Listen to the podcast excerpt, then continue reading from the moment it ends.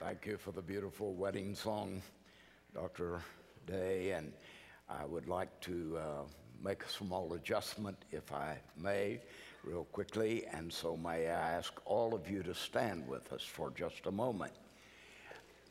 All over the place. Now, if you are here with your wife today, gentlemen, you need to be positioned as some of you already are on the west side, as Brother Mallett is down here with his wife with a beautiful hat, so you can see them.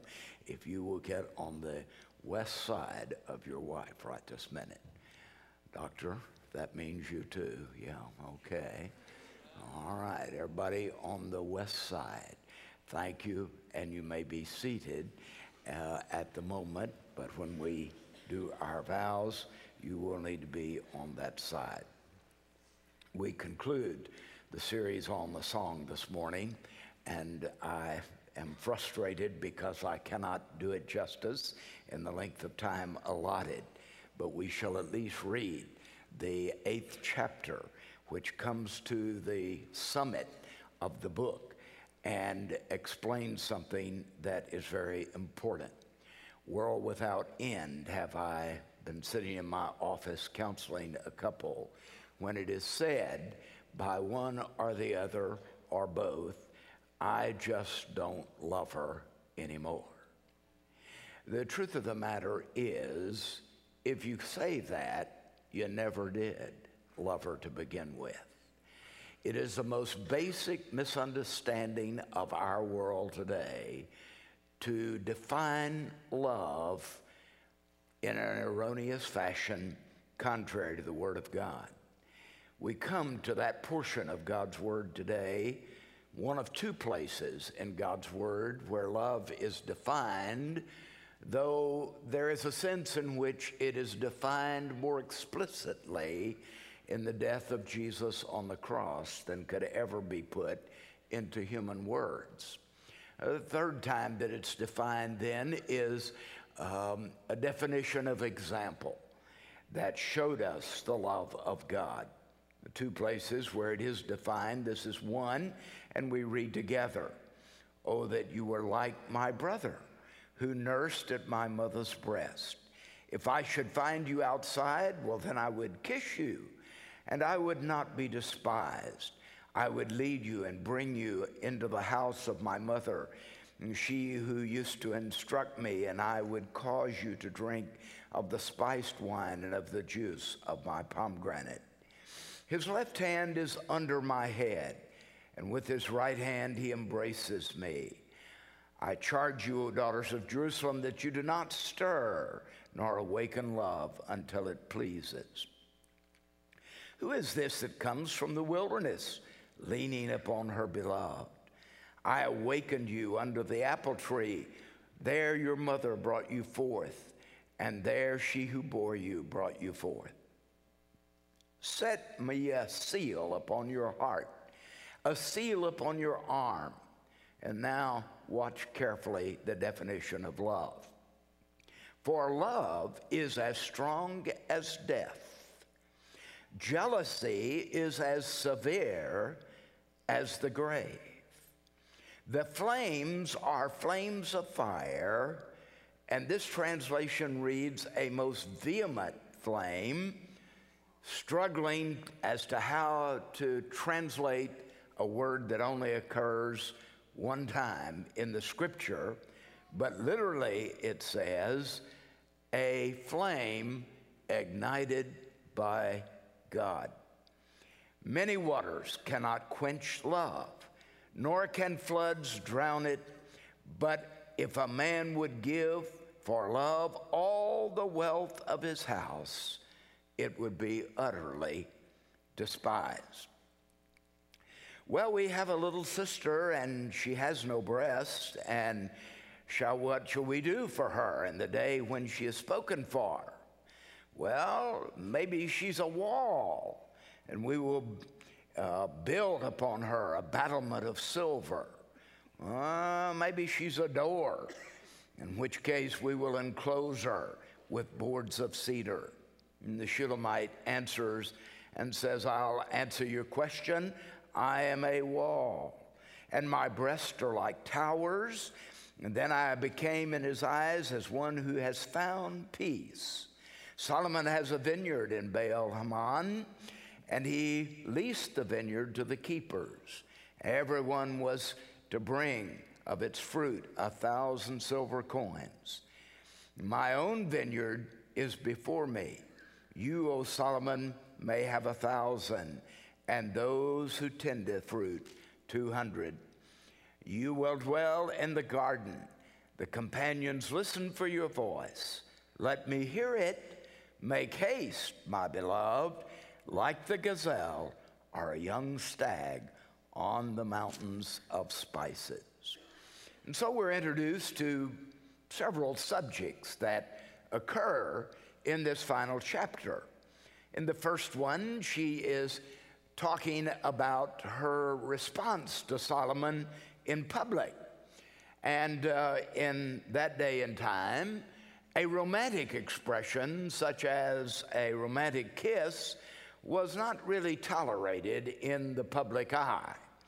And so she says, I wish you could be like my brother. When I see you up doing the affairs of state, if you were like my brother, I could go right up to you and embrace you and kiss you. She knows that must be delegated to the time of privacy, and we have seen that throughout the book, that there is a time of personal intimacy that is indeed personal. But she says, if you were like my brother, I could just do that in public. But it doesn't work that way. But I know that there's going to come that moment again when his hand is embracing my head, and with his right hand he embraces me. That phrase is, of course, replete with possibilities. It may mean nothing more than to bring her close and hug her. There may be more involved in that expression. Again, it is so notable for the beauty and the purity of the expression, talking about things that are intimate, but talking about them in a way that is not sorry or repulsive. And so beautifully done. And so she goes on and comes to the point where love is defined, and I want you to get it very carefully.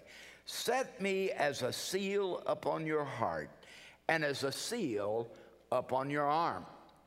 When you go to Israel today, you will discover the Hasidim, and you can recognize them immediately because they will have a strap around their head with a little box on the front, and they'll have a strap around their left arm with a little box around their left arm. Those are phylacteries. And what do phylacteries do? Well, there's a portion of God's Word in the phylactery here closest to your brain, and there is a portion of God's Word in the phylactery here closest to your heart. And would that they really paid attention to them, but whether they do or not, not a bad idea. Looks a little strange to Western eyes, but the idea is to keep God's Word ever before you. And so now she sees a seal, and she says, let the seal be upon your arm, because the seal, which is the evidence of the king's ownership, is to rest upon her uniquely. We do that with a ring in a ceremony of marriage. We shall not do that today, but under normal circumstances, we do that with a ring, and we say, with this ring, I thee wed, or something of that nature, and we are pledging that our love for one another is like the ring, circular. It is unbroken by the circumstances that may war against it, but it stands invincible. Well, that leads her to the expression of what love really is. For love is as strong as death. What a strange metaphor. Why speak of love as the strength of death? Well, because, in case you haven't noticed it, death is inevitable. That comes to every one of us. It is so certain. And love define God's way is supposed to be exactly that, absolutely certain. Never will it fail. It is totally reliable. And so as Solomon thinks about it, death is as, love is as strong as death. Well, jealousy is as severe as Sheol, as the grave. What does that mean? Well, it means pretty much the same thing, but with a slight shift. Have you ever noticed that when you really love somebody, it is amazing how you feel committed to them even unto death? I often tell young people when they're about to have their first baby, I say to the man, I know you have never thought about the fact that you can actually kill somebody. But when that little baby is first placed in your hands, you're going to simultaneously experience two emotions. The first emotion you're going to experience is, I love that little baby more than anything in this world. And your second emotion is going to be, and if anybody tried to do anything to hurt this baby, I'm going to mop up the face of the earth with them. You'll discover that you're capable of unbelievable mayhem. Well, the same thing is true about a love that is a real love. A love that is such that the jealousy in behalf of that figure that we love would propel you to the very point of the loss of your sanity. I mean, you would do anything for them. Sometimes have to tell somebody with regard to Ms. Patterson, well, you have to take into consideration that she's jealous about me. I know it's strange, and I know it's unusual, and you can hardly believe it's true. But yeah, she'll fight a circle saw for me. And I am grateful for that kind of commitment. Jealousy is so powerful that's as severe as the grave itself. Well, get this one. Its flames are flames of fire, a most vehement flame. The translation is, but it is a combination word, reshaph in the Hebrew tongue, added to the word Yah, the first syllable of the personal name for God, Yahweh. And nobody knew how to translate it. It's one of those apex legomena that occurs only there. But you need to understand that you don't just decide to love somebody. You don't just decide not to love somebody. Love, as it is defined in God's Word, is something that God enables. God makes it possible. I mean, come on, give me a break. Think about it, men. Your wife loves you. How improbable is that? It is improbable to the point of impossibility. And yet, somehow, she does. It is in love enabled by God. It is a flame in your heart enabled by God. As a matter of fact, the fourth declaration about love is, many waters cannot quench love. It is absolutely unquenchable. Not only is it certain, not only is it a protection, not only is it God-authored, but it is an unquenchable love. Well, you just don't know what she's done. No, love is unquenchable. Pour all the waters of the world's oceans on it, and it's like those candles that you sometimes put on a birthday cake. You can't blow them out. You ever done that? You try to blow them out, and they're out, and you turn to the others, and you look back, and those are on again, you know?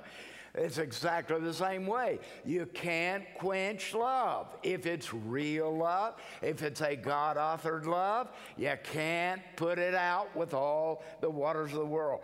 Many waters cannot quench love, nor can floods drown it out.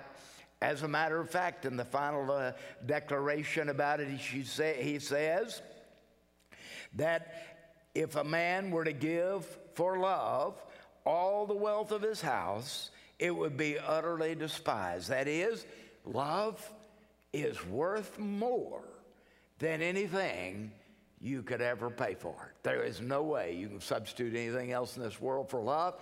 Love will go further than the highest price you could ever pay. It's absolutely a wonderful thing. Did you ever read the other place where love is defined? Would you just listen to this quickly? 1 Corinthians chapter 13, of course. Listen to it because it will enter into our vows in a few moments. Love suffers long and is kind. Love does not envy. Love does not parade itself, is not puffed up. Love suffers long and is kind. Love does not envy. Love does not parade itself and is not puffed up, does not behave rudely, does not seek its own, is not easily provoked. I wish you could see that in the Greek New Testament. What it really says is, love does not keep books on evil. I want to ask you today, in your marriage, do you ever keep books on evil? That's when you say, yeah, well, I remember what you did last year. You're keeping books on evil. And it is a hard thing for love to overcome. Love doesn't keep books on evil. Does not rejoice in iniquity, but rejoices in truth. Bears those things that it can put up with. No. Bears all things. Believes the best about all things. Hopes for all things, and endures all things. I tell you, that's a very different definition of love than most of the world is working on. Well, we come now to the closing passage of the song where her brothers say, we've got a little sister, and as yet her breasts have not developed, but we have some responsibility to our little sister. Now, we don't know what she's going to be. Maybe she will be a wall, and when amorous overtures are made toward her, she will reject them until such time as God has revealed the one who is for her. And so she will remain a virgin until the day of her marriage. And if so, we'll build upon her a battlement of silver. Oh, but what if she's a door? What if she opens to every paramour that comes along? If she does that, we as brothers have an obligation. We're going to nail her door shut with the wood, with boards of cedar. And would you understand from that what properly should be understood? That we have obligations to those coming along. Why did I preach through the song? Because I'm concerned about you who are single. I want you to do it right from the word go.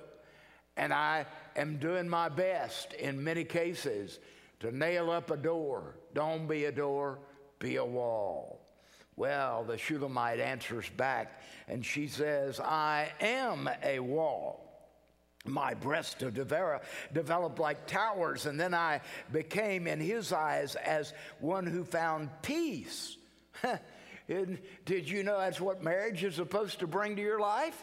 Peace, not a new strand of war that you never experienced before. Marriages that exist on the basis of war don't exist very long.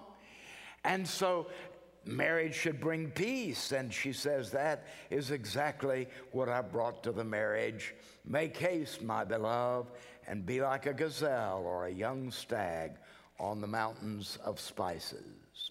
In Rabbi Ben Ezra, the great English poet, Rabbi Browning wrote, grow old along with me, the best is yet to be. The last of life, for which the first was made, our times are in his hand. who says, a whole I planned, youth shows but half. Trust God and see all, nor be afraid. I want to say to you, young people, today that the world will call you odd. And everybody will consider that you are a throwback, not to antiquity of 100 years ago, but to antiquity of 2,000 years ago. And many of you have already made mistakes. And thank God you're here. This is a place of forgiveness and a place of beginning again. But if you have not yet made a mistake, I want to plead with you. Do it God's way. And then when you get old, like Mama and me, you will rejoice, realizing afresh that the first was just the beginning of the best. And I so challenge you today. We have come to the point in our service where I'm going to ask you to pledge your vows afresh to one another. So if you're married today and your spouse is here, may I ask you to stand while everyone else remains seated at this time. Thank you so much for participating in this exercise. It is partly for us to remember our vows of marriage and to ask God again to sanctify them afresh all over. It is partly designed to be an example to others of how you do a wedding. And so we began. If you are standing next to your husband, his arm should be like this at this point, your hand just inside his arm. And gentlemen, would you reach over with this hand and simply lay your hand on that of your wife? Marriage is a design of God. Long before there was a government, long before there was a national entity called Israel, long before there was a church of the living God, there was only one institution, and that was called marriage. It's the first and noblest of all God's institutions. It is so designed to demonstrate in a world gone crazy that there is a place of peace, a place where God reigns. And I remind you today that in a moment when you share your vows of marriage one with another, that it is a three-way covenant. There is an unseen participant in our covenant marriage today, and that is the Lord God. The two of you are strategically important, certainly, because the covenant is between the two of you, but please know that the Lord God Almighty looks on from heaven, and He knows what you say today. If you do not mean these vows of marriage one to the other, simply go quiet. Don't say what you do not mean, because you are covenanting with the eternal God. People seldom realize that a covenant with God to be broken is serious business. We read a passage from Zephaniah today that was a passage of judgment, and people say, why do you have anything like that read, especially in a wedding? To remind you that you don't make a covenant with God like Israel did and fail to see it through and not pay a horrible price. So marriage is not something that has no serious aspect to it, but this morning it is a covenant with the living God. And so as we come to the moment of sharing of our vows, gentlemen, I want you, first of all, to, as much as you can, shut out the other voices around you, and I will read the vows, which are somewhat extensive. As I read them, I would like you to repeat them after me. Now, since I am already married, I would like you to say these to your wife. Would you do that? I would just look at her and say them, and I say them to my sweetheart. 2 all over again. My precious and honored wife, this day I renew before God my covenant with you. I covenant today sacrificially to love you as Jesus loves his church.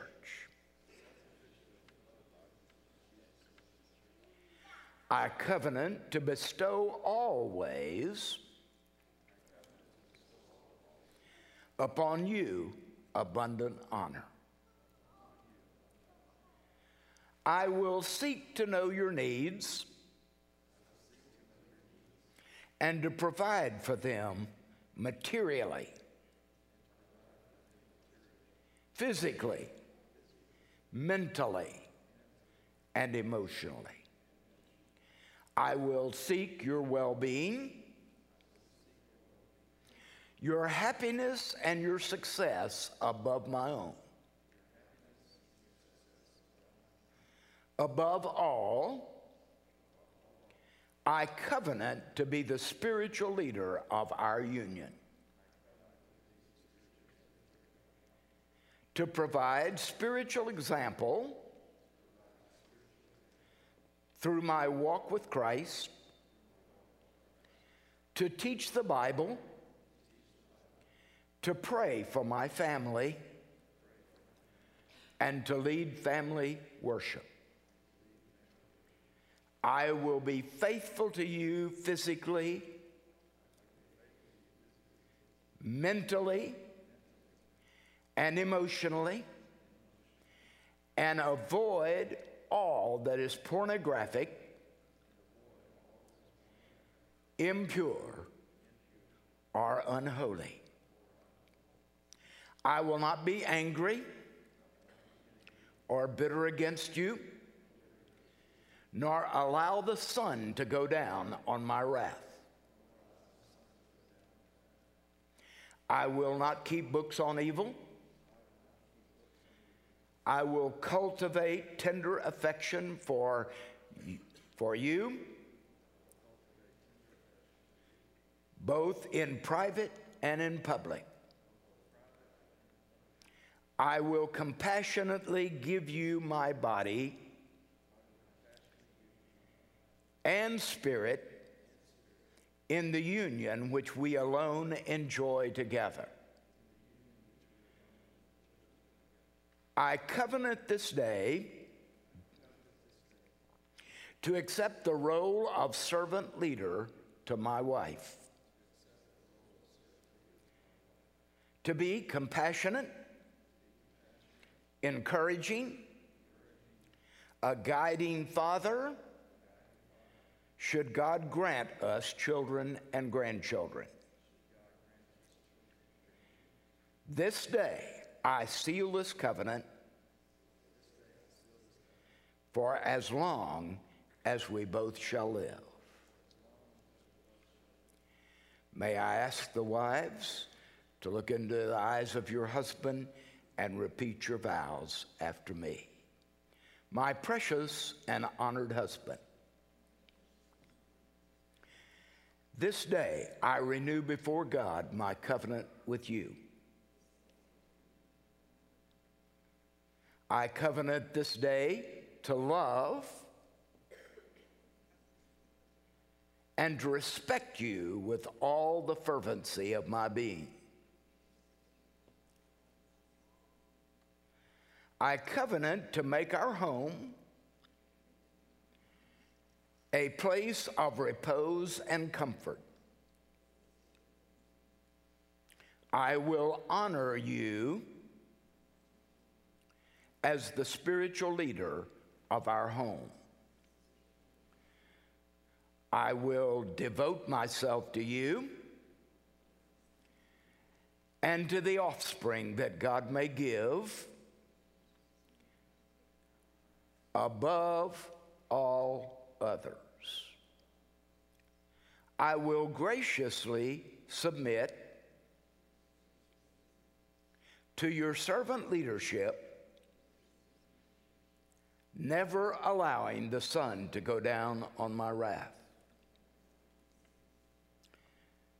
I will be faithful to you physically, mentally, and emotionally, and avoid all that is pornographic, impure, or unholy. I will not keep books on evil. I will regard my responsibilities as wife and mother as priority above all else except God. I will seek your well-being, happiness, and success rather than my own. I will compassionately give you my body and spirit in the union which we alone enjoy together. This day I seal this covenant for as long as we both shall live. You have standing in the presence of the God of this universe, who is omnipresent and hence here. Pledge your vows of marriage once again. It is a good thing to do on an annual basis. As you go out today, if you wish to have one, you may pick up these vows of marriage so that you can see once again what you have done. You have essentially said that I'm willing to die for you. And the vows are extensive because the obligations are extensive. And I pray today that as you think about what you have done, that it will be the greatest of impetuses to your marriage to live as God intended it and enjoy the blessings of God. And now, acting in the authority vested in me as a minister of the gospel of Jesus Christ, it's my great joy to pronounce upon you again this simple truth: you are now husband and wife. Let not man put asunder what is the authorship of God. Would you please kiss your bride?